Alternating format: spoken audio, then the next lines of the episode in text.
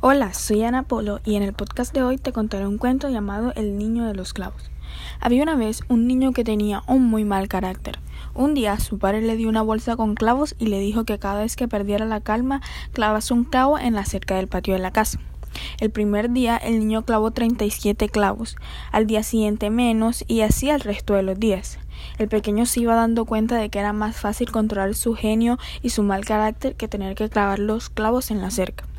Finalmente llegó el día en el que el niño no perdió la calma ni una sola vez, y fue alegre a contárselo a su padre. Había conseguido finalmente controlar su mal temperamento.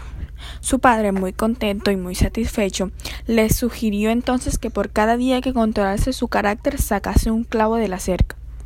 Los días pasaron y cuando el niño terminó de sacar todos los clavos fue a decírselo a su padre.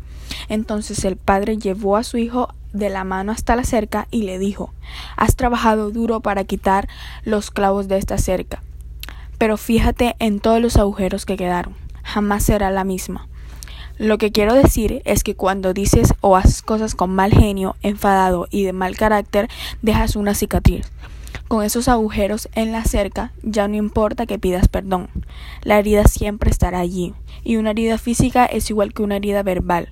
Los amigos, así como los padres y toda la familia son verdaderas joyas a quienes hay que valorar.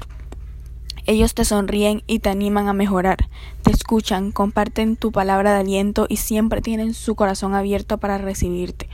Las palabras de su padre, así como la experiencia vivida con los clavos, hicieron que el niño reflexionase sobre las consecuencias de su carácter. Y colorín colorado, este cuento se ha acabado.